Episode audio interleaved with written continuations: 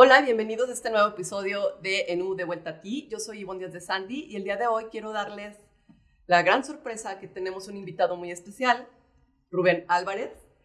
Él es em, de Panamá, es un artista gráfico, empresario, em, pero más que nada una persona muy, de una calidad humana eh, fantástica que yo aprecio muchísimo porque él es especialista en emotional branding y gracias a él pudimos como darle eh, lo que Enu necesitaba, porque tomamos un taller maravilloso que nos ayudó a darnos cuenta de por qué hacíamos lo que hacíamos y poderlo llevar a ustedes.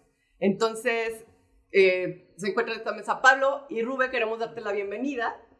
Gracias, igual. este, pues bien contento de, estar en, en esta nueva etapa de nuestra digamos, amistad, relación laboral, personal, ¿no? O sea, porque nos conocimos y estuvimos muy en contacto, como dices, en esta preetapa del proyecto. Y ahora ya verlo armado y estar yo del otro, del otro, otro lado, digo, pues, qué chingón ver todo ya armado, ¿no? Muchas gracias, Rubén. De verdad estamos, en lo personal, estoy muy agradecida. Este, me encanta conocerte. Aparte, eres una persona multifacética, también es músico. Y bueno, creo que em, hay mucho, mucho que compartir porque pues nos gustaría mucho conocer sobre todo la vuelta en U y cómo te has convertido en este empresario, en este artista tan humano. Pues nos gustaría iniciar por preguntarte eh, un poco sobre tu infancia, qué fue nacer en Panamá y, y, con tu familia, tu entorno. Bueno, eh, sí, efectivamente, nací en, en la ciudad de Panamá, Panamá el, 7 de noviembre del 88.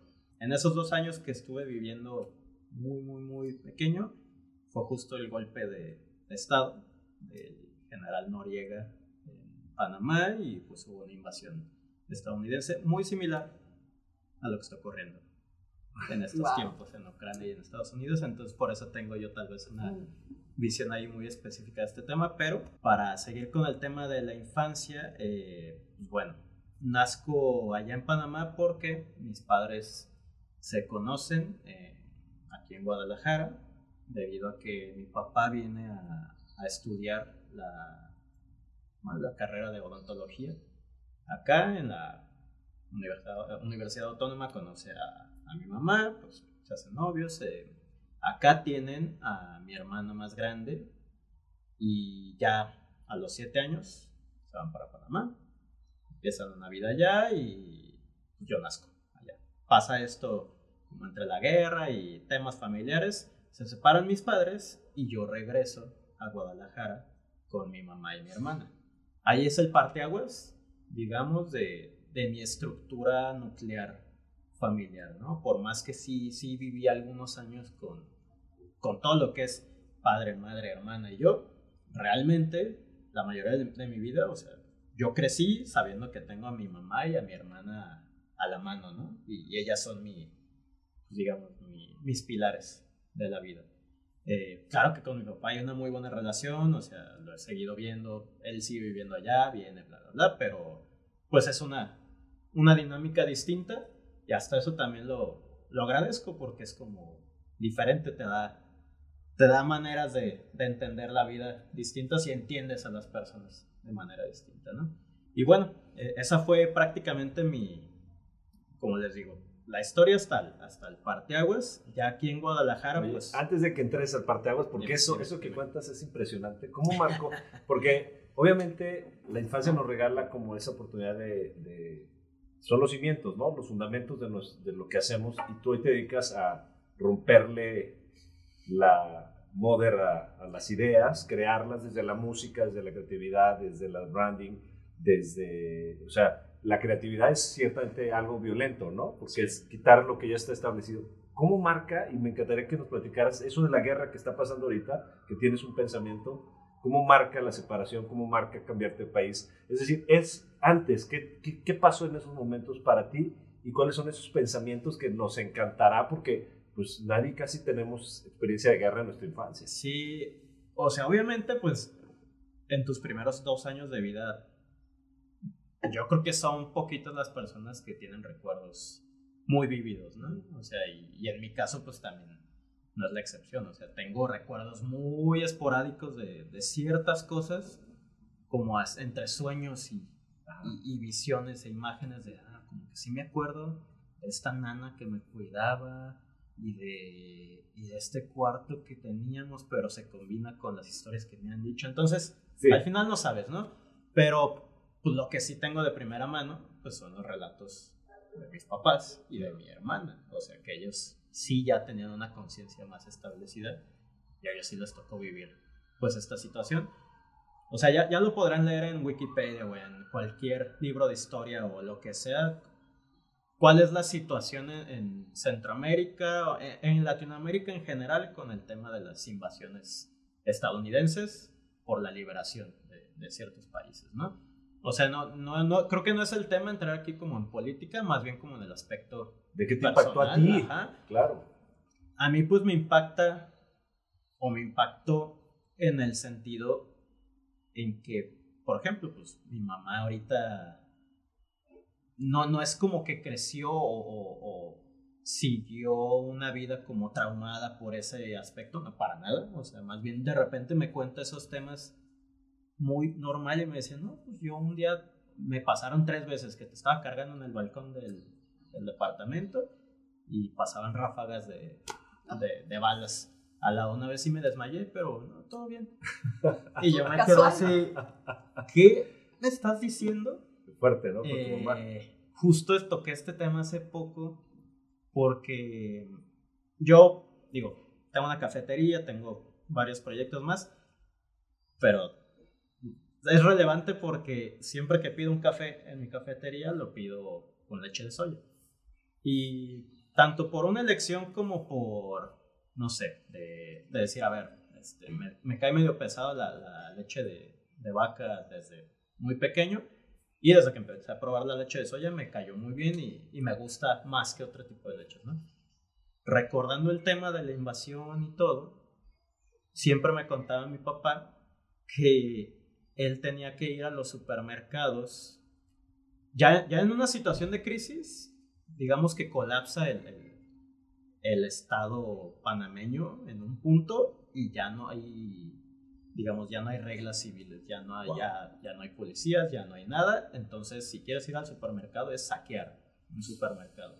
O sea, ya porque están cerrados con cadenas y todo. Entonces organizaban brigadas entre colonias o entre barrios, de que, a ver, ¿quién necesita este, salir por cosas de bebés? Ah, estos cuatro hombres para sus familias, ¿verdad? Mi papá cada semana tenía que salir por leche de soya para darme porque yo era intolerante desde muy pequeño a la lactosa. Entonces, digo, puede que sea relacionable, puede que no, pero son cosas que ahorita digo, mmm, tal vez inconscientemente. Ahí hay como ciertos recuerdos o ciertas conexiones con esos momentos. Y ya como, digo, en un plano más personal o, más adulto, como este impacto de tener que emigrar. No, no, tuvimos que emigrar por el tema de la guerra. O sea, el qué años regresaron? Eh, yo regresé a los, antes de cumplir dos años, perdón, tres años de edad, o sea, en noviembre del 91, creo. Entonces ya se había apaciguado todo ese tema llegamos acá, más bien la, la ruptura de, del matrimonio de mis papás, pues fue como el 98% de las parejas, que hubo un momento en que ya no se entendieron y bueno, cada quien a lo suyo. Eh, yo regreso acá a casa de mis abuelos maternos, que pues siempre fue como un núcleo también muy, pues muy bonito. Yo siempre lo, lo siento muy, muy bonito, ¿no? O sea, siempre fue una estructura muy matriarcal también. O sea, mi abuela realmente con ocho hijos, este, o sea, que son mis tíos y mi mamá, pues siempre fue una, un household o, una casa, pues, de, de, mucho control matriarcal, porque la mamá, pues, era la que tenía que tener los pantalones para llevar todo. O sea, y como en esos tiempos, ¿no? El abuelo o el papá, pues, era el que se tenía que ir a hacer business o trabajo o manejar los negocios y y dejar a, ahí a, toda la familia controlada por, por el tema matriarcal. no lo veo para nada mal. Más bien, esto sí lo recalco porque en mi estructura ya como más extendida de familia, o sea, lo que es ya mis tíos, primas, eh, todo, mayoritariamente son mujeres. O sea, yo no crecí con ningún primo hombre.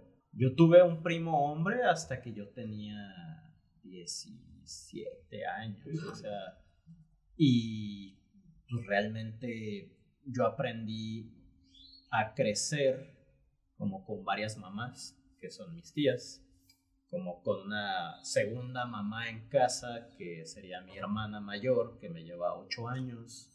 Entonces, como que he tenido esta sensibilidad, siento que femenina, de mi lado femenino, eh, bien marcada. Tal vez al principio no muy, no muy concientizada, pero ahorita sí la reconozco que digo, o sea, lo que yo puedo tener de sensibilidad al mundo y a las personas es, es por todas estas mamás y todas estas personas que me influyeron y, y que es el mayor regalo que, que me pueden dar, ¿no? O sea, porque la sensibilidad. Es, Claro. Es ver como una mujer, ver como una mujer no hay, no hay nada en este mundo, ¿no? Oye, quisiera preguntarte eso porque eres artista, te dedicas a la alimentación, o sea, a los, los restaurantes, pero además emotional branding, que, y, y justo estamos en una etapa, justo el regresar a ti es, a- es reconocer la energía femenina que está en las mujeres y en los hombres. ¿Qué impacto tiene en ti o cómo pudiste ver que eso ahora eres, eres una persona así? Se ve que tienes mucha fortaleza, pero desde tu sensibilidad de conectar con la energía femenina. Pues, obviamente es un, un don regalado, así que lo aprecio muchísimo, y, pero como todo, pues creo que tiene su arma de doble filo, ¿no? Porque sentir de más, pues también te, te lleva Te al otro lado de- del espectro, ¿no? Que es algo que, por ejemplo, se- está el, el- el tema ahí de que vemos que las mujeres son más sentimentales o que lloran de más, ¿no? Pero cuando un hombre tiene más contacto ¿Cómo con lloran eso- de más?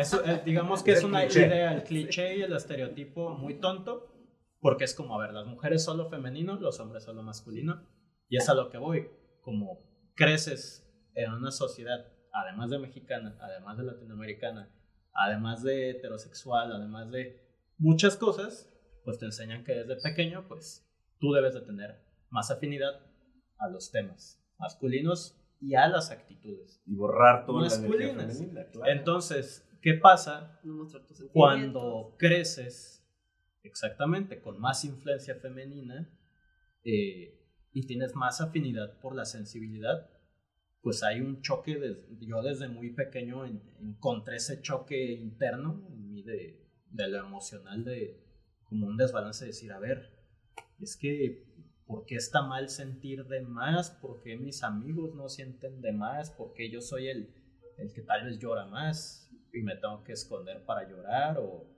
por qué tengo que, que encontrar cierta validación de adolescente en ciertos temas muy, muy, muy masculinos para sentir que, Pertenece. que pertenezco? Entonces, hubo una, digamos, un cuestionamiento personal desde muy temprano, yo creo que desde los 11 años. Tú ya tenías esa conexión con- contigo. Sí, o Wow. sea, y, y- y por varias razones, ¿no? También yo encontré mucha fortaleza y, y- y mucho, ah, digamos, afinidad, por decir otra vez la palabra, en el aspecto religioso, este, desde muy pequeño. Yo estuve en una escuela, en la, en la primaria es lo que más me marcó, ¿no? La primaria estuve en, la autónoma, es en el Antonio Caso en ese entonces. No recuerdo exactamente qué, qué parte del catolicismo es, pero no sé si eran si eran javerianos o salesianos. El tema es que ahorita ya son más modernos, pero cuando yo estaba en la primaria, pues eran un poco más, Sí. más ortodoxos y conservadores. Así era Guadalajara, además, ¿no? Como muy. O sea, en el tema de que yo tenía misas en latín, Wow. con el padre volteado al altar, Así. y tú estabas ahí tres horas y hacíamos via crucis hincados a, a las capillas, ¿no? Y eso era una vez cada tres días. Entonces, y yo tengo un tema con una rodilla que tengo un menisco salido, entonces yo no me puedo hincar y no me tenían los maestros de que porque a mí me dolía hincarme. Bueno, En tu rodilla derecha. Sí, pero bueno, el, el, tema aquí es tanto porque te lo metían como fuera el tema religioso en esa escuela específicamente, eh, pues yo trataba de encontrar mucha validación, tal vez en las figuras de autoridad que eran mis, mis maestros, los coordinadores, entonces yo le echaba muchas ganas a la escuela. Entonces siempre fui número uno en todo, todo, todo, todo hasta la prepa. ¿De niño te considerabas muy religioso en ese Eh, aspecto? es que como que encontré mi propia versión de, de lo religioso, Ok. porque me gustaba mucho leer la Biblia desde muy niño, tenía varias versiones de la Biblia, de estas versiones como ilustradas, ¿no? Yo tenía igual, la, la, Ah. la Biblia ilustrada para niños. Yo creo que todos, Jonás y la ballena. muchas todo. personas Sí, aquí en sí, México sí, sí, tuvimos esa, y de hecho creo que todavía la tengo por ahí esa edición, como de tapa dura, amarillo. sí, sí, me acuerdo, yo también. Y me llamaban mucho la atención las ilustraciones y los dibujos y las historias. Y la verdad es que no era un, un lenguaje infantil el que tenían en la Biblia para niños, ¿no? O sea, era como muy histórico y muy de libro de historia. Por eso la historia me empezó a gustar y empecé a relacionar, a ver, historia, Biblia, Antiguo Testamento, bla, bla, bla, como los 8 o 9 años, que me empezó a llamar mucho la atención. Empecé a crearme mi, mi propio criterio desde, desde muy pequeño obviamente, pues todavía desde muy chico no, no puedes desafiar ciertas creencias, tanto por tu estructura familiar, que era- son muy religiosos en cierto aspecto, hasta como por mi escuela, ¿no? O sea, yo no me voy a poner a los 8 años, 9 años a, a decir, ¿y por qué esto? ¿Y por qué aquello? Pero te lo preguntabas. Me lo preguntaba y, y- pero yo sabía que no podía tener esta conversación con ningún otro amigo porque yo sí sabía que ya ya mis preguntas habían avanzado demasiado. Entonces ya no ya no era tema compartirlo con mis mejores amigos porque ellos estaban pensando en Pokémon, en Dragon Ball Z y, y en fútbol, que también eran cosas que me gustaban.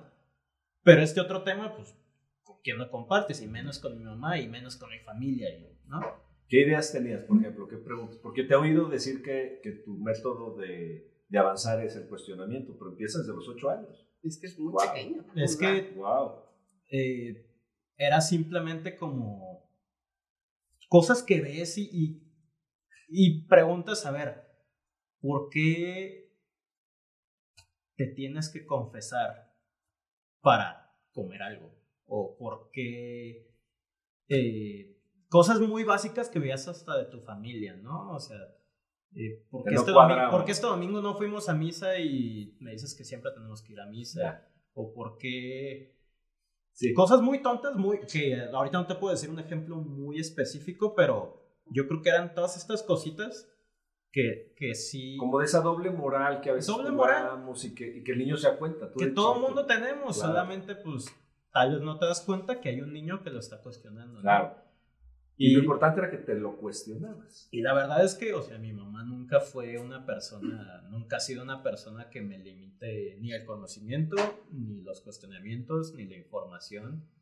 Al contrario, o sea, mi mamá siempre ha sido mi pilar de, ¿quieres eso? Dale. Explóralo, dale, te voy a apoyar siempre como pueda. ¿no? Pero ¿y ¿cómo fue a esa edad? O sea, cuestionarte tantas cosas y no poderlo hablar con tus papás, no poderlo hablar con tus amigos. O sea, ¿qué, Mm. qué hacías? Yo, para- mira, si te soy muy sincero, respuestas. si te soy muy sincero, tampoco lo veía como algo malo o algo frustrante porque era como, por ejemplo, yo sabía que mi mamá era una madre soltera, o sea, que ella trabajaba, o sea, ella tenía que trabajar, entonces ella se iba, ella es dentista, se iba a su consultorio tal vez, bueno, yo estaba en la escuela, ¿no? Tal vez ella entraba, no sé, 9, 10 y pasaba por nosotros, o sea, siempre estaba presente, recogiéndonos, yendo, haciendo de comer, luego se va al consultorio de nuevo. O sea, siempre fue una madre que reconozco que trató de estar presente siempre que pudo. Y por eso para mí es la, la superestrella de mi vida, ¿no? Y pues también como estaba mucho tiempo con mi hermana, que ella era la que me cuidaba,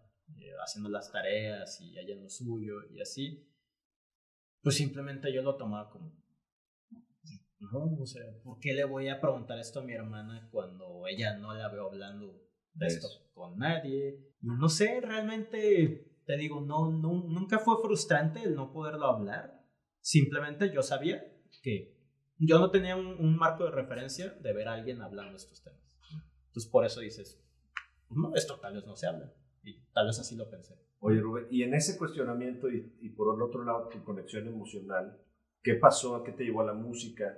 ¿Qué te llevó a la creatividad? O sea, ¿cómo te fuiste orientando a, digamos, a decir, es, porque se nota que desde chiquito tú ya el, el status quo no, no, no Sí. te llenaba, ibas por algo mucho más. La verdad, sí, tienes razón en eso. O sea, hay, hay otro parteaguas que lo tengo más que claro y, y no tengo idea por qué lo tengo tan claro. Ahorita vamos a llegar a eso.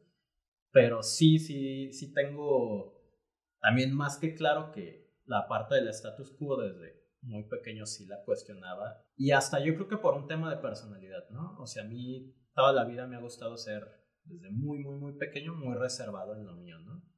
Siempre hasta bromeamos. Acabo de bromear de esto con mi novia y mi mamá hace dos días, que mi mamá decía es que seguramente tú a la fecha no invitas a nadie a tu casa a cenar ni nada, ¿verdad?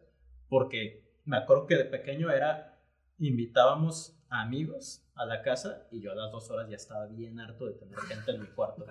A la hora ya estaba, y no por un tema de egoísmo, sino como Tu espacio. creo que soy, me siento muy a gusto en mi propio espacio y, y lo veo como una cueva, un resguardo. No sé si tiene que ver también como por la falta de una figura paterna, como, no sé, o sea, tal vez hay algo ahí, la verdad no lo sé, pero siempre me he sentido muy feliz estando solo. Y disfruto mis tiempos solos como nadie más. No tengo nunca necesidad de estar hablando o buscando a alguien. Disfruto mucho la compañía de alguien, disfruto mucho conocer personas, pero si tú me dices tienes que estar un año encerrado en un cuarto, No problema. para mí por eso la pandemia fue, Wow. que a mí esto no me está afectando. ¿Y cuál fue ese parteaguas del que? Ese parteaguas es, ya en- cuando empiezo, digamos, a, a tener acceso a la tecnología del internet, de la computadora y todo, o sea, también era muy, pues, muy restringido, ¿no? Porque en esos tiempos yo creo que todo el mundo tenemos tal vez una computadora en casa, era el tema del internet, o sea, del, del dial del teléfono, y pues obviamente no era mi computadora, era la computadora de la casa, tal vez la usaba hasta más mi hermana porque era la que hacía tareas y Era grande. exacto, era la grande. Ella me enseñaba a, a meterme a tal cosa y bla, bla, bla. Entonces, hay un punto ahí donde no sé cómo, por estar leyendo los primeros libros de Harry Potter, antes de que salgan las películas, bla, bla, hice tal vez alguna búsqueda eh, de Harry Potter, llegué a los foros oficiales de, digamos, de los libros, estos foros donde puede estar cualquier persona, y empecé a hablar con un chavo argentino que me decía, ah, yo soy de Buenos Aires, no me acuerdo de dónde, y, y en ese tiempo pues también utilizabas AOL o, ICQ o estas cosas, y la verdad es que con muy buena intención me dijo, mira, si te gusta leer, estás morrito, yo te puedo pasar muchos libros. Obviamente ahorita, si alguien viera esa situación, diría como, Cuidado. cuidado, pero yo, de ahora que lo recuerdo, siempre fueron como pláticas también hasta muy cortas, porque en ese tiempo era, pues nadie tenía en el celular los mensajes, ¿no? Y Entonces, estamos acostumbrados yo a creo que nos chats. contestábamos cada 17 horas o dos días. Y me recomendó un libro que era Conversaciones con Dios. No. Porque yo le dije, yo tengo muchas dudas. Un librazo, además. ¿eh? Ajá, yo tengo muchas dudas de esto y estoy muy chico y, y no sé, y leo esto de Harry Potter y dicen que es pecado, pero no se me hace pecado, me gusta mucho. Me dice, léelo y te va a ir bien. Y es lo último que recuerdo de esa conversación con esa persona, no me acuerdo cómo se llama, ¿no? tal vez fue alguien enviado por ahí, ¿no? O sea, no sé Sí, quién sí haya pasa. ¿Cuántos años tendrías cuando leíste. Yo tenía como 11 Conversaciones? años, o No, sea, 10 bueno, años. Yo lo 11 leí a los veintitantos años. Yo me acuerdo que acaba de salir el primer libro. O sea, Wow. porque pues le pedí a mi mamá que me llevara una Gombil a comprarlo. Y, y era de los libros nuevos que estaban por ahí. ¿Y cuál fue tu impacto leer un libro pues- de, esa, de esa? Porque tiene unas respuestas Pues, ¿Tú muy. qué crees que me pasó? O sea, Wow. me estalló la cabeza. Ahí sí empezó el cuestionamiento formal de 11 todo. años. qué De todo, todo, todo, todo. Y ahí sí fue el confrontamiento formal con mis figuras de autoridad, que era en ese, en ese momento pues mi mamá, eh, mis tíos, este, maestros, todo. Y ya eran preguntas más formales, como ¿por qué tengo que hacer esto? no, no me hace sentido. ¿Por qué lo haces tú y luego haces esto? ¿Por qué pasa esto? Entonces, entre comillas, es donde me empecé a descarrilar del status quo, ahora sí, formal, de que dije... con respuestas. Ese no es el camino, es por acá, por la terracería. Y, Seguirte a ti mismo. Exacto, sí, fue, fue bien intuitivo, fue como, a ver, tal vez no lo decidí, decidí en ese momento, pero sí, sí, sí tenía bien claro que tenía que acercarme a las personas y a las situaciones que me llamaban la atención, como me llamó la atención ese libro, ¿no? Que, que, que había un vínculo entre, entre la gente que me hacía recordar ese libro o, o, la gente que me hablaba de esos temas. Entonces ahí es donde, por ejemplo, la secundaria, pues me empecé a hacer de amigos que tal vez ya me decían como temas ahí medio ocultos que empezaban como a coquetear con el tema de, a ver, ¿y por qué Dios está bien? ¿Por qué Dios está mal? Un demonio, esto, bla, la música, escucha esto que eh, no es cristiano, esto es medio satánico. Entonces me empecé a ir como por esa línea, como de música de contracultura. Ya después entendí por qué acabé ahí. Pero estas personas que me empecé a hacer amigos, el 99% estaban metidos en música de, de, contracultura. Me refiero a contracultura desde el punk, desde el rock un poco más pesado, desde el heavy metal, desde tal vez música simplemente no mainstream, ¿no? Entonces empecé a relacionar que lo no mainstream, o sea, o lo no mediáticamente famoso o pop, tal vez era el camino para encontrar las respuestas que a mí me llamaban la atención. Oye, hasta aquí quiero hacer una pausa porque me está, nos estás dando una carnita impresionante. Yo creo que nunca, no conocíamos esta parte tuya, pero por un lado, un niño que nace en la guerra, ¿no? Algo tuvo que ver, no sabemos qué, porque estaba muy chiquito, pero que va a otro país, que es sostenido por una mamá que desde mi punto de vista tiene la energía femenina y masculina, porque trabaja, sostiene, pero al mismo tiempo cocina y te, te, recoge, lo cual un aplauso a todas las mamás como la tuya que, que, son, que son la perfecta unión entre la energía femenina y la energía masculina, ¿no? Pero por otro lado, la lectura y la porque dijiste algo muy impresionante, que es, no era un lenguaje para niños. Y eso a mí me llamó mucho la atención porque me, me, veo en ti porque yo también leía desde muy chiquito. Yo tengo 10 hermanos, entonces yo me escapaba a leer, porque era lo único que podía hacer. Pero leía esa, esa Biblia también. Y luego esos cuestionamientos y te fuiste fiel a ti mismo y al grado de ir a comprar un libro a los 11 años de espiritualidad adulta, ¿no? Entonces, a ver. esa sopa o esa sopa eh, ha creado en ti pues una persona rebelde, me encanta tu tatuaje que dice mí. Ahí, o sea. Tiene doble sentido porque son. Se puede leer como mí, pero son los apellidos de mis papás. Ah. Mendoza Echeverría son los apellidos de mi mamá y Álvarez Clemente de mi papá. Ve, qué, qué, qué, buena onda, ¿no? Y luego, por el otro lado, entonces, ahora sí empezamos a platicar cómo toda esta sopa, ¿no? Que, que formó una personalidad auténtica, reflexiva, que conecta con sus emociones, es decir, que no deja atrás lo que eres y lo que sientes y la creatividad. ¿En qué te llevó ahora sí a empezar en la música contracultural? ¿Empezó el arte? ¿Cómo empieza este diseño tuyo de decir, me voy por acá? Eh, te digo, yo creo que al principio fue el tema de, de pertenecer a, como todos los niños adolescentes, ¿no? Buscas pertenecer a un grupo, ¿no? También desde muy pequeño entendí que mi onda de pertenecer no era necesariamente con las mismas personas siempre. Entonces yo desde muy pequeño tuve muchos circulitos de amigos, muy diferentes unos de otros. Entonces aprendí a modular, digamos, mi personalidad, por así decirlo, con ciertos círculos.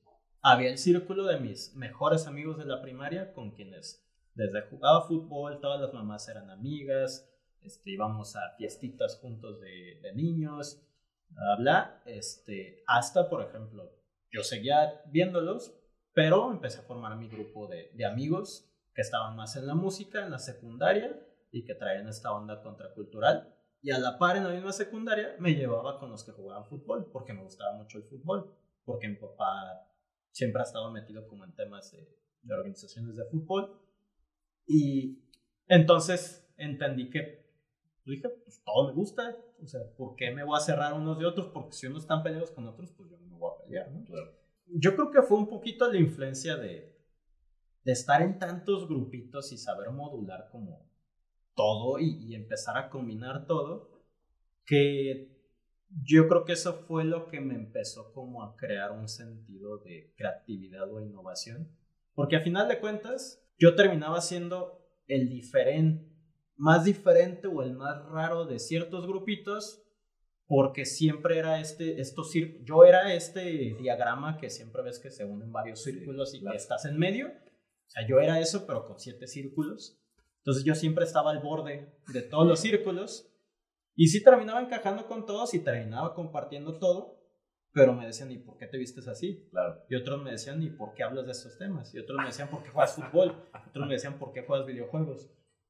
Oye, a mí me encanta, te lo aplaudo, porque hay gente que, y no es por criticar ni, ni hacer menos, pero que está en una bola como más superficial, sin tanta autoestima, sin tanta autenticidad, sin tanta claridad de sí mismo, ¿no? Y justo por eso son estas entrevistas, porque tú eres esta persona que desde chavo, desde niño, primero ahora en, la fase de la adolescencia, empezabas a tener esta parte de conciencia de que pertenezco desde mi esencia. Sí. Yo no, ¿eh? Luego ya platicaré ya, no, yo, yo fui encontrando mi esencia en los veintitantos, pero qué padre, ¿cómo era cuando empezaste ahora sí a, la música y a la creatividad ya más en la prepa y en la... sí, mira, y, también, o sea, tengo que ser bien honesto y, y sincero, ¿no? O sea, nadie en sus 14 años, 13 años es, a menos que seas genio, nacido en el sur de la India, o sea, no sé, una reencarnación ahí de alguien, o sea, nadie a esa edad yo creo que termina entendiendo por qué hace las cosas como las hace o, o termina siendo consciente de como las formas de validación que está buscando. Entonces, yo también, o sea, seguramente estar en tantos círculos será estar buscando validación de distintos tipos, ¿no? Y, y bueno, el tema es, en la secundaria, eh, sí logro, digamos, armar un, un, grupo híbrido entre algunos amigos de la primaria que se habían ido a la misma secundaria que yo, que compartían este otro círculo y estas mismas ideas y afinidades, y este otro circulito de más contracultural que tampoco era como que éramos los rebeldes. super rebeldes, o sea, no, simplemente pues éramos los más diferentes de esa escuela, que nos gustaba aprender a tocar un instrumento y que nos, nos gustaba encontrar bandas que tal vez no se escuchaban tanto por las otras personas, ¿no? Me encuentro con este círculo que éramos esta familia de entre amigos y amigas. En ese mismo círculo encuentro a unos de mis mejores amigos este, y empiezo a formar una banda de punk, rock, o sea, algo raro ahí, era mi primera banda, no sabíamos qué estábamos haciendo.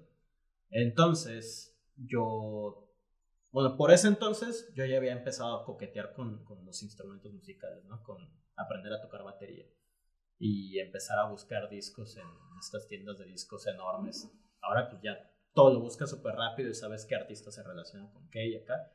Allá era... Investigar. Investigar y, también recuerdo como que un parteaguas muy, muy específico de mis afinidades eh, musicales y estéticas de la música y de la cultura tienen que ver con un disco que me llamó la atención, la portada. Lo escuché y me voló la cabeza la música porque era diferente a todo lo que había escuchado y de ahí se formó un criterio, que era un disco de la banda Iron Maiden, que es. heavy metal. Y heavy, o sea, padres de lo que es el heavy metal, o sea, que siguen tocando a la fecha y tienen ya 70 años, ¿no? Lo característico de las portadas de los discos de estos cuates es que siempre tienen a, a una figura que es Eddie, ellos lo apodan Eddie, que es como la mascota del grupo, pero es una figura demoníaca totalmente, a veces vestida de mexicano, de, perdón, de, de vaquero, a veces de revolucionario inglés, a veces de samurái, o sea, siempre le dan como una connotación distinta, pero siempre es como el mismo demonio que es como la esencia del grupo, ¿no? Yo por estar consumiendo música diferente y todo, un día veo esa portada en una de estas tiendas me llama la atención comprarlo, llego a mi casa, lo escucho, también pasa algo, o sea, de ver esta portada tan demoníaca, tan diferente a lo que yo veía siempre, la música no era para nada eso, o sea, ya cuando escuchas la música de ellos específicamente es súper melodiosa, o sea, y yo que ya estaba entendiendo un lenguaje musical, que ya estaba también empezando a agarrar de la guitarra, dije, es que no tocan pesado, más bien tocan bien bonito. Y solo tienen el cabello largo, y, pero son señores que tienen el cabello largo, ya rucos, y, y tal vez les gustan solo las imágenes de demonios. Entonces, también ahí empecé a masticar eso que dije, ah, está padre el contraste, ¿no? O sea, está padre. Ahora sí que no, dejas de juzgar por la portada. Exactamente, o sea, y creo que desde ahí es donde se me metió esta idea de, me gusta como darle una probadita de portada tal vez a las personas y que ya que lo consumen dicen, no me esperaba esto y, hasta recibo con más gusto lo que me estás dando, ¿no? Entonces siempre me ha gustado ese juego de contrastes, de que esperas algo, pero te di lo otro contrario, pero no es algo malo, es algo que no sabías que querías. Te sorprende. Exacto. Wow. Y eso, pues de alguna manera lo empecé a aplicar en mis círculos de amistades, en mi crecimiento, en todo, que era Ahora ya conscientemente era tal vez voy a utilizar una playera de una de estas bandas que se ven súper rudas eh, con mi círculo más fresa de amigos, ¿no? Y ver la reacción. Y, y pues siempre era chistoso porque pues a muchos tal vez no les gustaba, pero otros decían, a ver. Entonces yo empezaba a hacer el disruptor de los círculos. Y me gustó ese rol, la verdad. O sea, Oye, además algo que me impacta mucho tu historia, Ru, es que una persona que, lea a los 11 años conversaciones con Dios, que tiene la Biblia, que es músico, o sea, con toda la sensibilidad espiritual y, más, y femenina, rompes con el cliché de juzgar todo por lo que vemos, interpretamos como es como el demonio, que desde mi punto de vista es solo la polaridad de la luz, pero luz y oscuridad son complementarios, es un, es un juego solamente de representación, ¿no? Oye, y entonces, ¿cuándo decides ahora ya en, la adultez empezar el diseño y, montar todo lo que, todos tus proyectos que ahora me encanta que, cuando estudiaba tu, vida veía que, que, les enseñas a las personas a no dar una versión nada más de la imagen de su marca, sino conectar con ellos mismos desde, desde ellos son la marca. ¿Cómo, ¿Cómo, empieza ese proceso de Rubén ya adulto? Por resumirte un poco, el tema, yo creo que de los 15 a los 18 años, o sea, digamos la prepa. Sí.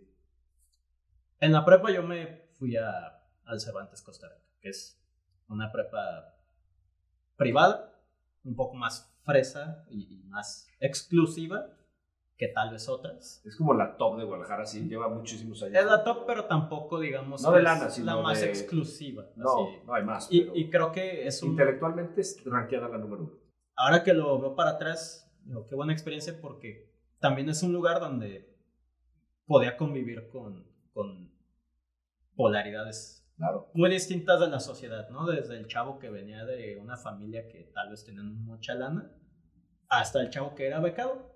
Y, y pues, empecé a tener ahora sí amigos de todo tipo, de todos sabores, este, y allí empecé otra vez a formar mis, como mis grupos más contraculturales con los raros de, todos los salones. También en ese entonces más o menos conocí a Rayas, que está acá ayudándonos en la producción. Saludos, Rayas. Este, eh, ahí con él también empecé como a formar otro híbrido de grupo de amigos.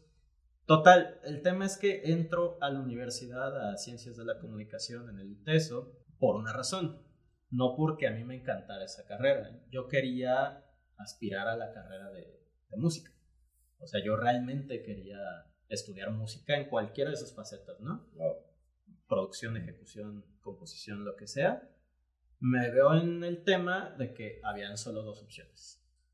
O te ibas del país a estudiar a Berkeley o a Juilliard, creo que era, o no sé, o esperabas a ver qué había por acá y veías cómo le hacías. Y la verdad es que en Guadalajara solo había una plataforma o, o algo que se estaba gestando, que era Academia Fermata en ese entonces, que después se hizo universidad formal de música, pero en el momento en que yo tenía que tomar la decisión no, existía esa modalidad. Y habían cursos y cuando tomé un par de cursos no me llamaron la atención a la forma didáctica, tal vez porque yo también ya traía este cuestionamiento de a ver, ¿por qué? O sea, ya eran muchos cuestionamientos muy avanzados, ¿no? Eh, y terminé entrando a ciencias de la comunicación porque pues me vendieron la idea de, bueno, aquí puedes medio tocar parte de la creatividad, medio del arte. A veces ves música y a veces ves producción musical, pero también ves foto y también ves esto. Entonces dije, bueno, es lo que más se parece y la verdad en ese entonces, como mi mamá me quería apoyar con la parte de la licenciatura, me dijo, escoge algo. Yo escogí lo que, lo que también se amoldaba más como para dejarla a ella contenta de decir, a ver, ya, está estudiando algo, ¿no? Claro. Eh, porque para mí ya era un tema de yo bien me pude haber ido por la vida sin estudiar, porque yo ya lo estaba cuestionando, yo, ya decía, ¿qué necesito esto? Sí, el caminito que nos marca ya no era para ti. Pues bueno, otra vez entro como en el status quo, o sea, siempre me mantuve, digamos, al margen del status quo, sin salirme totalmente, porque siempre tenía relación con grupos que sí estaban bien formados en el status quo de acá, Tapatío, entonces me gustó irme por la línea, así como decir, a ver, estoy entre los dos lados. Cuando me quiera salir y me arte de esta gente, me voy para acá, a mi lado. Y cuando ya me arte de ser un rebelde también, me voy para acá, ¿no? O sea, ahí, best of both worlds. Sí tendríamos que ser, ¿no? Como estar... Pues en la línea, ¿no? En la vida, y, pero también en tu, en tu en tu autenticidad, en lo que amas, sin olvidarte de ti. Justo es lo que enseñamos aquí en el mundo. Nunca, nunca olvidemos quién eres. ¿Y entonces qué pasó? Pues, bueno, eh, ahí empezó el diseño. Eh, en ciencias de la comunicación no empezó el diseño.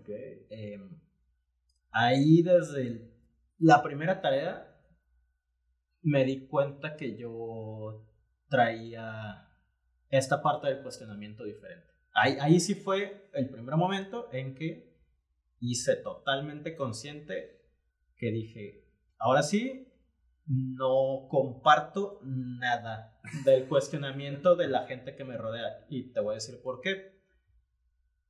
La primera tarea que tuvimos, me acuerdo perfecto, era etnografía de la información. Era la primera clase que tuvimos y era de los pilares de, de los primeros semestres de comunicación, ¿no?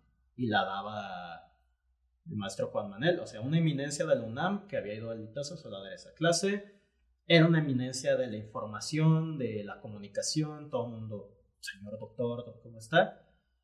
Y sí, sí era una clase pesada, o sea, ahí sí, sí era un reto entender de qué estabas hablando.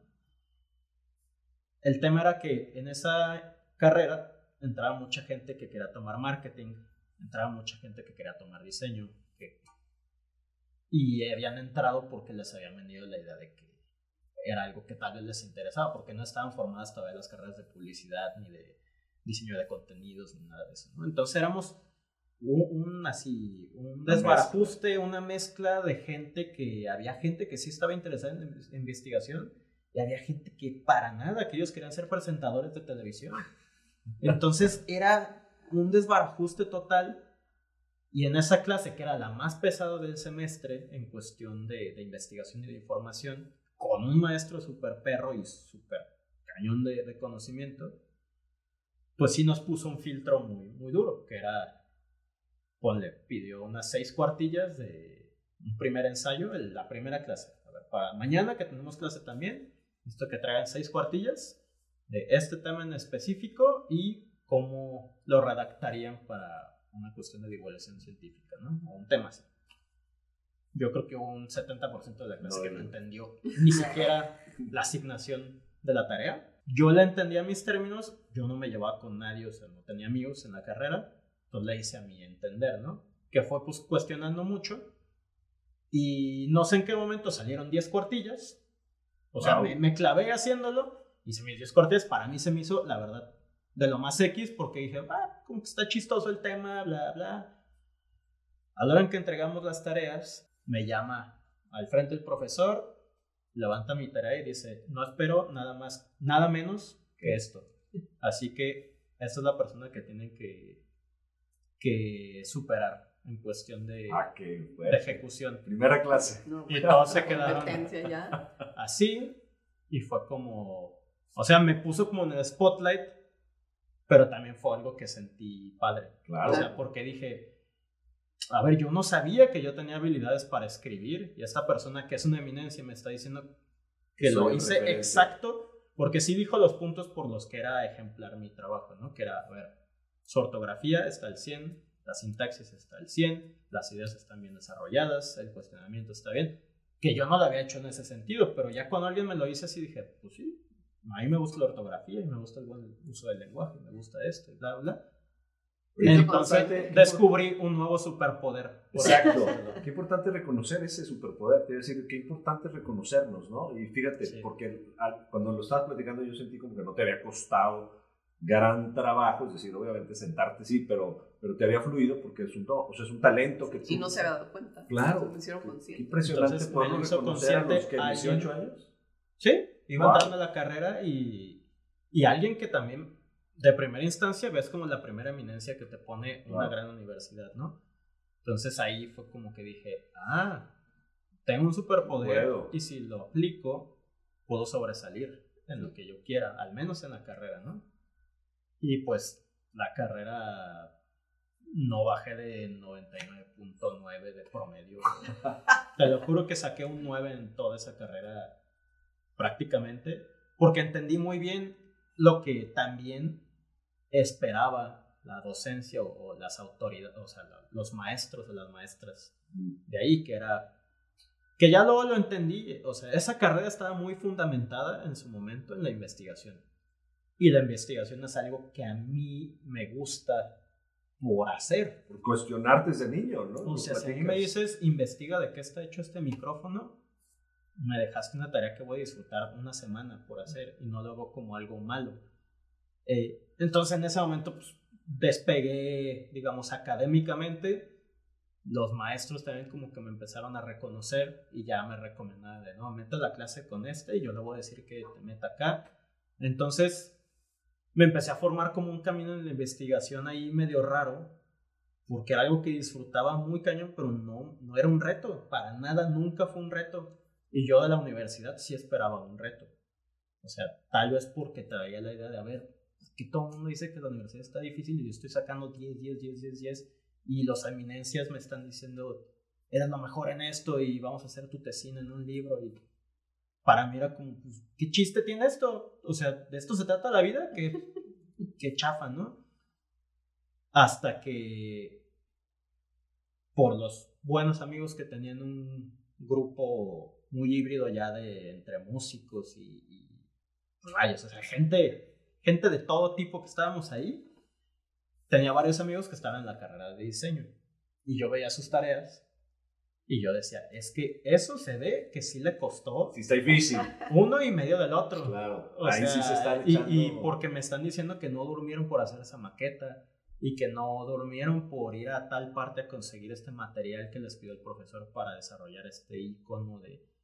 Entonces eso me explotaba la cabeza y decía, es que en realidad eso, eso siento que es el, el- el estudiar, ¿no? Tal vez es la idea que yo tengo del estudio y de la universidad. Es ir a más, ¿no? Es, es dar, Exacto, dar- como, dar todo. como un retito, a ver, Claro, supérate, ¿no? claro. Mejórate, ser mejor cada día, ¿no? Buscar la excelencia. Exacto, y, y hubo un momento en que después de estar hablando mucho con la coordinadora en turno de la carrera de Ciencias de la Comunicación, noté que solo me estaba mareando. O sea, ya después de dos o tres semestres que yo le había externado mi, mi sentir de, oye, es que siento que de verdad no me están enseñando lo que yo quiero aprender. Me está, o sea, soy el mejor alumno de tu carrera y no me estás dando el ancho tú como Sí, no carrera. estás recta, ¿no? Estás- Entonces me decían, no, a ver, toma estas clases extras, entonces y otra carrera. Entonces empecé a meter cosas de diseño. Metía modelado 3D, metía, metí astronomía, metí violín, metí hasta lo que me harté de clases extras. Y yo seguía diciendo, pues es que la base No. de mi carrera, no. Y yo veía a los egresados y decía, ay, no sé si mi aspiración en la vida es querer estar recibiendo donaciones del CONACIT, becas, para ver si me dan chance de estudiar más cuando Ya es yo, estudiar ya es lo que hago en la vida, no necesito que alguien me diga que lo tengo que hacer, ¿no? Entonces ya volvió la- el cuestionamiento así a full, a tope, y pues, por estas buenas relaciones que, que tenía, que estaban en diseño, un día me decidí, fui con el coordinador de diseño y le dije, a ver, ¿qué tan cañón está que me cambie de carrera cuando ya estoy en séptimo semestre? ¡Wow! Y me dijo, pues sí, estás un poquito mal de tiempo, porque Ya te pasó. güey, ya estás terminando la otra. Si lo quieres hacer, es viable. Te vas a tomar más años, pero pues, vas a revalidar un par de clases, no todas, pero el tronco común lo tienes que tomar todo, porque ese sí es solo de diseño. Entonces dije, pues, me vale, o sea, obviamente hubo un tema ahí como de hablar con mi madre y, y externarle esto. Yo estaba muy nervioso porque, pues, no me gustaba la idea del fracaso en ese sentido. Y de regresarte.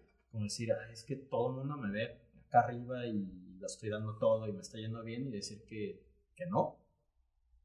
Al final, como les digo, mi mamá Le la persona más amorosa del mundo conmigo y nunca me dijo que no y me dijo, pues va, vemos cómo le hacemos y si tú tienes que trabajar para pagar unas cosas, lo hacemos, pero pues, si es lo que quieres, hazlo.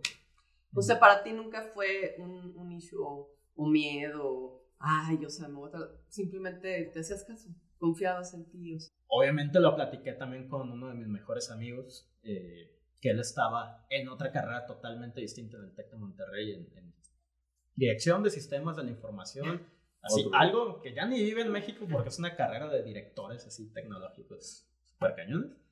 Y él fue el que también me dijo, oye, güey, no te veo siguiendo el camino cuadrado, o sea, eres mi amigo más diferente en esto, si quieres esto y dibujar o lo que sea. Ah, otra cosa que se me hace importante recalcar, ¿no? Yo le tenía miedo a este cambio de carrera porque yo sí consideraba que sabía escribir muy bien y que sabía investigar muy bien, pero yo veía a la gente que dibujaba y decía, es que yo no puedo hacer eso. No, no, nadie me enseñó a dibujar y nunca he tomado clases, entonces no, me siento como un tonto entrando en esa carrera, ¿no? Y este amigo, Luis Frank, fue justamente el que me dijo, estás entrando a una carrera para aprender.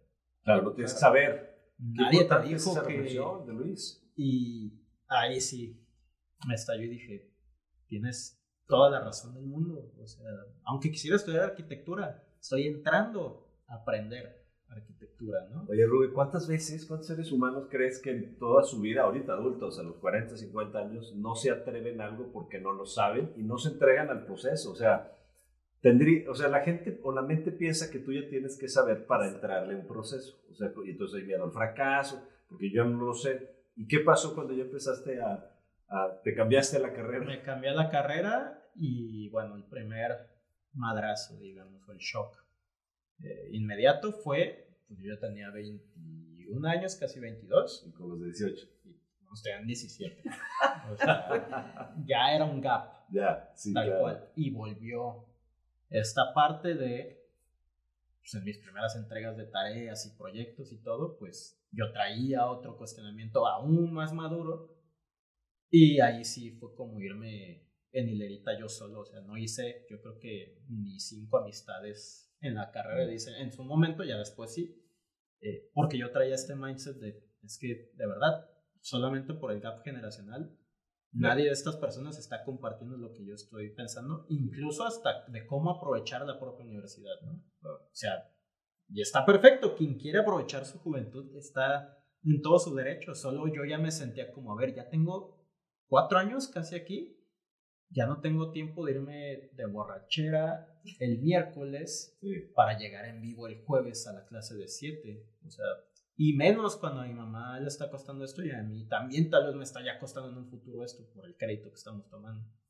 Entonces, ya era una reflexión distinta.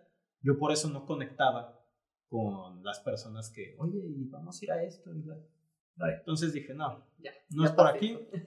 Me fui y ahí igual, o sea, desde las primeras entregas, pues, los profesores me fueron como agarrando de la mano y guiando hacia los profesores que me veían eh, también potencial. Y también hubo, hay un par de donde, para ayudar con la economía también de la casa y, y de todo el tema, pedí mi primer trabajo enfocado ya especialmente en, algo profesional, ¿no? Eh, literal, el último día del primer semestre de diseño fui con este, Nacho Nájar, que tiene una agencia de, publicidad, punto asterisco.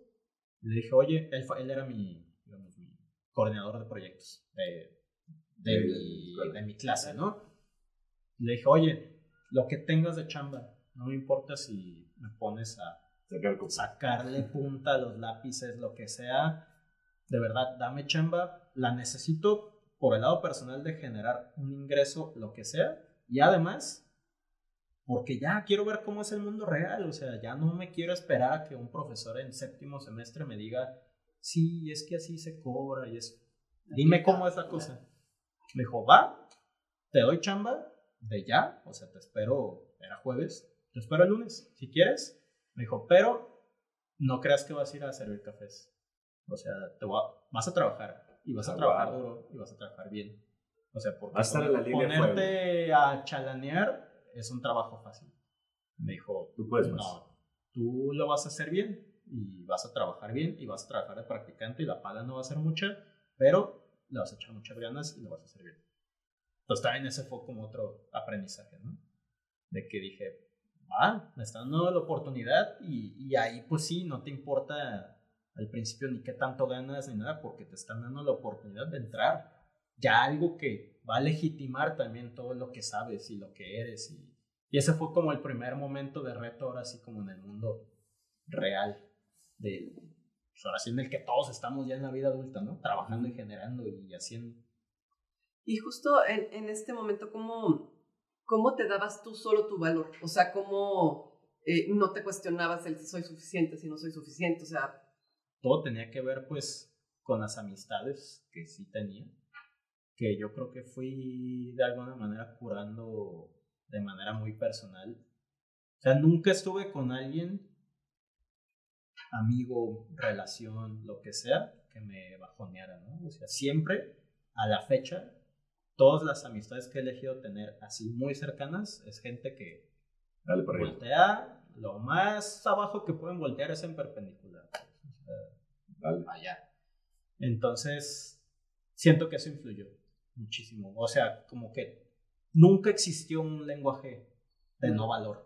Es que sí, es algo muy común, sobre todo en los latinos y demás, que, que traemos como muy introyectado el no soy suficiente y no voy a dar la ancho. Y, y creo que esto es algo muy valioso, el, buscar rodearte con personas que justo no te... Eh, sí, y, y, o sea, y te estoy diciendo, estas amistades que yo a la fecha son de mis mejores amigos, son las personas que, que siempre me apoyaron con este discurso que ellos lo tenían y siempre era muy de juego, siempre era como, vamos a ser los mejores en esto, eh, vamos a crear esto, vamos a hacer una, lo que sea, ¿no? En su momento no habían proyectos en forma, pero después esas amistades que compartíamos estas cositas en juego se convirtieron en proyectos reales.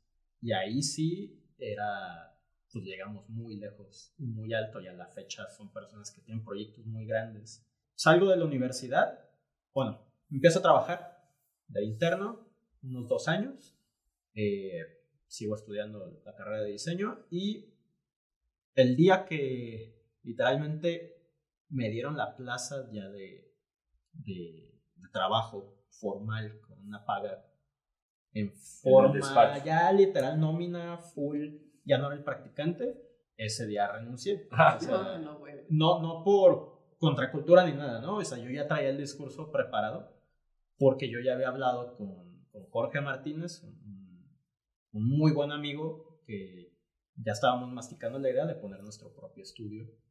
Eh, y más porque yo ya había cuestionado, o sea, yo ya veía todo lo que hacían mis autoridades en esa chamba, en ese estudio, que los respeto muchísimo a mis... Eran, eran profesores míos los dueños, los directores de esa agencia. Y yo decía, pues que creo que yo también puedo, hacerlo. O más bien yo también, yo ya estoy haciendo la chamba que ellos entregan y que ellos venden. Yo lo puedo hacer. Y, y si ven esto, de verdad no es en plan de lo hago mejor. Siempre fue como... Si tú puedes, yo puedo. Creo que puedo. Claro. Creo que puedo, ¿no? Oye, ¿no sería eso lo que los profesores quieren, ¿no? Ellos mismos. Es Sí, no, y vale. sé que lo van a tomar de la mejor manera, Claro, ¿no? claro, claro. Vuela. Y de hecho, se lo, se lo dije a, a Lau, una de las directoras, el día que me ofrecieron la plaza, le dijo, es que creo que voy a abrir. Estás destinado a, a dirigirte tú. Sí, y pues ya es mi propia chamba y yo ya en ese momento tenía dos, tres, o sea, yo estaba dividiéndome entre escuela, esa Sí. chamba full y otro, otra Full. agencia en la que trabajaba en las tardes, ¿no? Entonces, mi tiempo estaba así full, full, full. Y pues ya con Jorge Martínez, mi amigo, abrimos un estudio que se llamó Parallel. Eh, después nos asociamos en uno de esos momentos con un chavo con el que yo tocaba en una banda que se llama Christian Poire, se llama Christian Poire. Entonces era- él es artista visual. Y hicimos una mezcla rara. Un día decidimos rentar una oficina pequeñísima que le daba el sol todo el día en la colonia americana, justo donde, era, donde es ahora Pittsburgh. Si van ahí y van arriba de los baños, hay un cuarto. Ahí. Ahí ese cuarto donde le da el sol. Ahí estábamos los tres. Costaba 3 mil pesos la renta al mes. Nos lo íbamos no a vivir nada. entre los tres No y no nada. sabíamos cómo Paralo. pagarlo, porque nadie estaba generando nada. Entonces fue rentar y decir, pues, ¿qué? ¿Lo pintamos? ¿Qué hacemos? Entonces fue pintarlo con nuestras manos, fue comprar unos burros de Home Depot, poner unas tablas, eh, e ir con amigos y conocidos y, oye, ¿quieres que te haga un logo de esto? ¿O me dejas hacerte esto y te cobro 500 pesos, 1500? Entonces fue, ahí empezó la, la bolita de nieve en la cuestión de proyectos y, y laboralmente, ¿no? Como a generar algo. Entonces, se empezó a generar el boca en boca porque también no tantos amigos estaban ya emprendiendo algo propio a esa edad. O sea, yo todavía no había acabado la carrera y yo ya me autoproclamaba director de mi propia agencia, aunque éramos tres Para. pelados que no teníamos nada. Ajá. Pero tú, claro que ya, o sea, traías como este, esa pasión y ahora sí dedicándote justo a lo que te, a lo que te gustaba, ¿no? O sea, ya no era, Sí, sí, sí, sí. sí. ya, ya creías justo en, en tu valor y en lo que podías, en el valor que podías dar a los demás. Entonces, Totalmente. pues o eso sea, te llevaba y te Fue eso, y Jorge es, es uno de estos grandes amigos, también es muy amigo de, de Rayas. Eh, es una de estas personas, aparte de muchos, que nunca hemos visto para abajo. O sea, no, nunca ha sido un tema de, ay, es que no tenemos dinero. Más bien, el no tener dinero era la motivación de decir, güey, por arriba. con tres pesos voy a, voy a hacer que se vea de tres millones. Y tú no me vas a detener. Y el día que me den el premio de esto, te vas a dar cuenta que lo hice. Y es más, te voy a recalcar que lo hice con tres pesos. Entonces, ese fue de alguna manera hasta nuestro medio mantra interno, ¿no? Como, a ver, si no tienes tanto varo, te vamos a hacer que se vea de varo. Sí, es, es tu creatividad, es tu poder. Exacto, y, y pues eso nos llevó muy, muy, muy, muy lejos a muchísimas historias, que eso sí es otro capítulo aparte. ¿A dónde estás este, el día de hoy? Claro. hasta donde estoy el día de hoy. eh, y bueno, ahí es donde también ya empiezo a, como era yo esta, este perfil de persona joven que se está metiendo en una industria, los madrazos, con agencias que ya están bien posicionadas y todo, pues sí empezaron, ahora sí que los madrazos de verdad en el sentido de, a ver, tienes que presentar tus proyectos de manera bien, o sea, ven este inversionista de tal a esto, o sea, la, la bolita sí creció bastante, ¿no? Entonces, empecé a entender también las formas de valor, de, a ver, ¿qué, qué valor yo aporto a los proyectos? ¿Es la calidad de la ilustración que estamos haciendo o es la calidad de persona en la junta que estamos teniendo? Entonces ahí yo también empecé a entender que contaba más esto, la Claro. plática y, y el conectar a los ojos que el papel que estaba aquí que te decía te cobro tres pesos o tres millones de pesos, ¿no? Es que justo el, el como poder plasmar tu ser, tu esencia y, y una intención a lo que le estás haciendo es lo que le da el valor. Exactamente. Eh, y pues bueno, de ahí también, por tener esta agencia, fuimos como la, la casa protectora de, de muchos artistas y creativos que teníamos de amigos. O sea, un círculo enorme, te puedo decir, unas 50, 100 personas que al día llegaba uno y a las dos horas llegaban con caguamas otros y una banda llegaba por acá. Todo el mundo agarró esa oficina como la central de la creatividad de nosotros y porque había gente haciendo ilustración, había gente haciendo diseño, habían otros tomándose unas cervezas afuera, habían otros que nomás estaban tocando guitarra allá al lado. O sea, era un playground caótico, totalmente caótico, rebelde, sin sentido, pero que fue la primera vez que tuvimos libertad de jugar a hacer lo que queríamos y, sin que nadie nos dijera nada. Y si teníamos mil pesos o si teníamos diez mil pesos o cien mil, era por lo que nosotros habíamos decidido, ¿no? Entonces eso también cuenta mucho, o sea, tener la libertad de tener un playground con gente que piensa lo mismo que tú y que le vale madre si el día siguiente tienes un peso o tienes diez mil o lo que sea y estás jugando a crear, crear, crear. O sea, no hay mejor escuela que eso y con tus mejores amigos también y con gente que admiras también. De repente llegan amigos que ilustran muy cañón o artistas y llegaban allá a la casa donde tenemos la oficina y yo decía, ¿tú qué haces aquí? Si yo te admiro porque eres esta persona y bla, bla. no, es que aquí traen un cotorreo muy chido y qué pedo, me invitan a venir cada semana. Y... Entonces era muy loco, o sea, se creó una familia muy cool pero qué, qué gran aprendizaje notaste, digo, porque la verdad es que, eh, pues tú dices este playground, pero desde mi opinión y mi perspectiva, creo que eso es la vida. O sea, la vida es un playground al que tienes que este, jugar, aprender, eh, hacer lo que te gusta, apasionarte.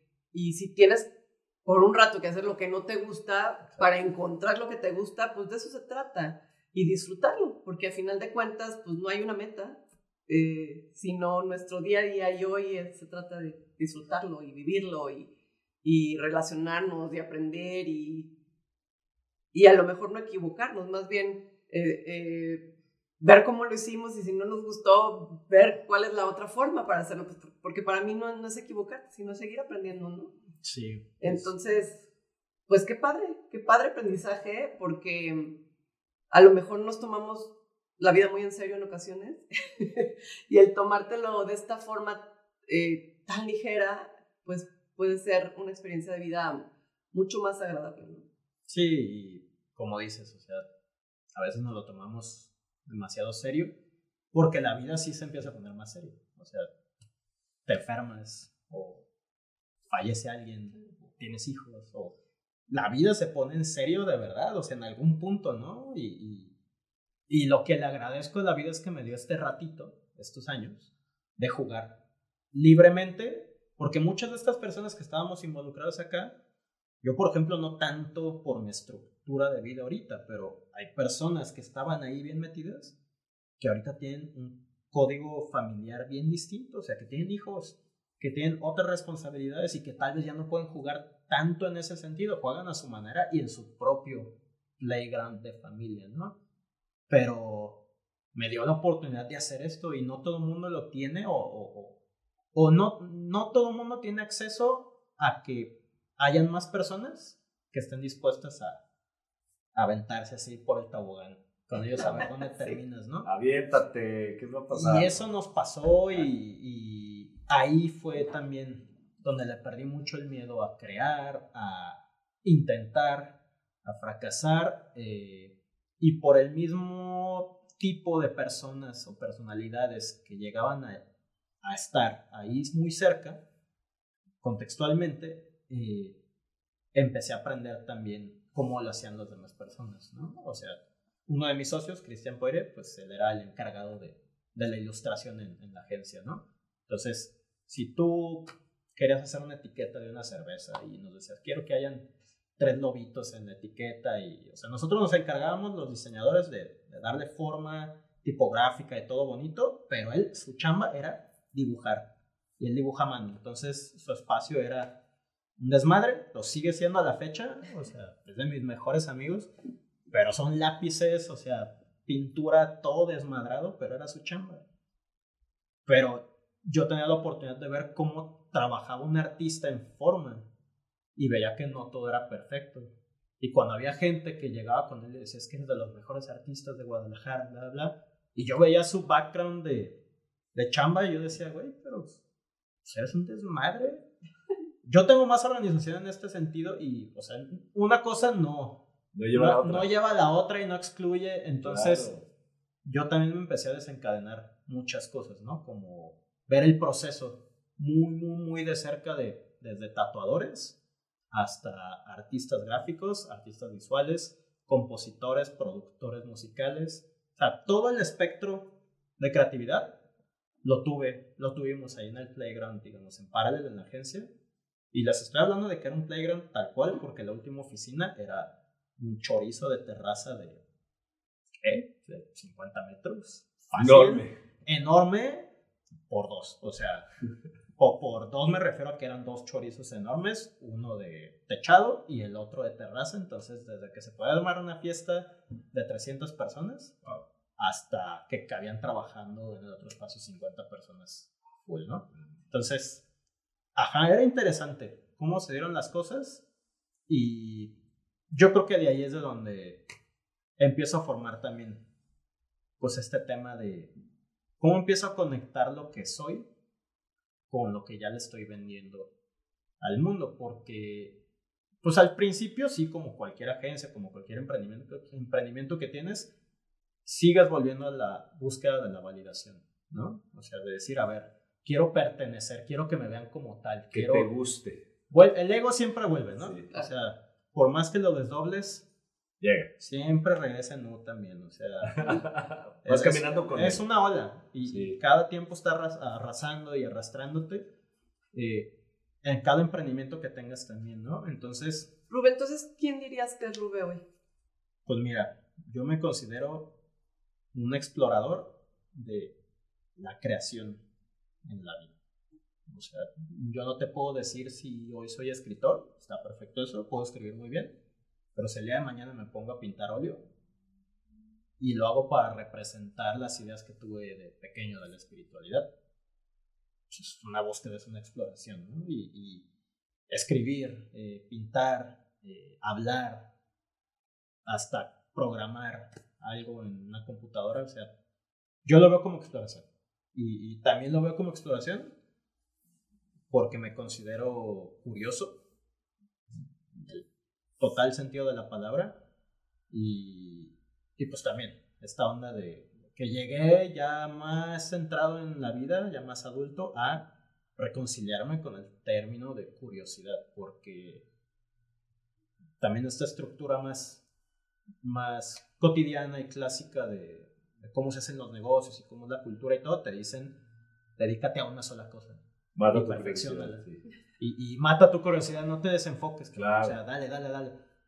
Y al contrario, yo dije, no, es que el valor que las personas ven en mí y que me gusta que vean en mí tiene que ver con toda la curiosidad que tengo, con explorar y explorarme también. O sea, entonces siempre son una exploración así que está al límite de, de lo interno y lo externo, ¿no? O sea, yo no puedo explorar algo externo si no tiene que ver con algo interno.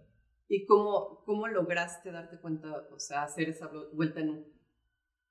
De entender que necesitabas explorarte primero para salir al, al mundo. O sea, pues muchas caídas emocionales de proyectos, de negocios. O sea, tienen que pasar así, ¿no? O sea, el ego te tiene que dar tus, tus Revolcadas. tus cachetadas, tus revolcadas, la vida te tiene que dar tus cachetadas y tú también uno mismo te caes de la nada, ¿no? O sea, cuando te tropiezas por la calle nadie tiene la culpa más que tú. Es lo mismo en la vida, o sea, tal vez tú tomaste una serie de, de decisiones que te llevaron a tropezarte y tienes de dos, o enojarte y entristecerte y hundirte y quedarte tirado, o pues ya levantarte y hacerte así en la rodilla y decir, ah, pues, por menso. Por menso ya no me voy Aprender. a la misma. Así Y, y creo que es así, caídas, caídas, caídas, y me sigo cayendo y todo el mundo se sigue cayendo, o sea, hasta el gurú más cañón que te pueda hablar de superación, o sea, te va a decir que es una estupidez pensar que esa persona no se cae. Todo el mundo, hasta el, el- el- hasta el, hasta el meditador más meditador, te va a decir los pensamientos, o sea, somos Bien, unos, bien, unos, unos changos en la mente, ¿no? O sea, estamos brincando y un día piensas en dinero, el rato en, en otra cosa y es inevitable, ¿no? Entonces es nada más abrazar Así eh, el proceso. Oye, Rubén, pues de verdad te, te agradezco muchísimo el, el, viaje que nos has traído desde esa, esa Panamá en guerra, esa, ese, ese personaje que ha estado como en guerra siempre, con, con, reconciliado con la paz. Porque en esa, esos 11 años en conversaciones con Dios, ese estar entre la música dark o la heavy metal, pero la sensibilidad femenina de tu madre y la fuerza también, y luego la guerra con la carrera de decir necesito más y no me lo estás dando y salirte y regresar, y luego esa, esa guerra con el status quo y construir desde ti una, un, un personaje creativo que no se queda en el establishment, que es curioso y que además a mí me encantó porque todo tu relato es un relato de amistad. Me encantó cómo tu valor en la amistad es tan importante, tan profundo, en la creatividad y en el volverlo a crear. Pues me, yo, yo me quedo con eso, de verdad, este, admirando, admirando ese proceso de nunca terminar de hacer esa paz que, que, que nos deja como en, el, en, la zona de confort, ¿no? Como en esa parte de volverte a caer, porque si te estás cayendo es porque estás caminando, te estás aventando. Sí, sí, Muchísimas sí. felicidades. Estás avanzando. No, gracias. Gracias por la invitación, por escucharme, todo este rollote. Y ahora sí que a la orden. Muchas gracias, Rubén. Gracias eh, a todos los que nos escuchan. Si quieren seguir a Rubén, todas sus redes lo encuentran como Rube Álvarez con cuatro R's. Oye, y, y, y, decirles que este, esta, esta entrevista contigo, Rube, es un, un, claro ejemplo de lo que queremos aquí hacer en, en ENU, que es mostrar esta parte eh, profunda, vulnerable, humana, pero intelectual, emocional, energética, toda esta, esta coloratura que hoy nos regalas de esta pincelada espectacular de, de tu relato, Rubén. Gracias, gracias, por abrirte. ¿eh? Gracias por, por pintarlo así el relato. No, gracias, de verdad. Bueno, pues muchas gracias nuevamente. Los esperamos en el próximo episodio.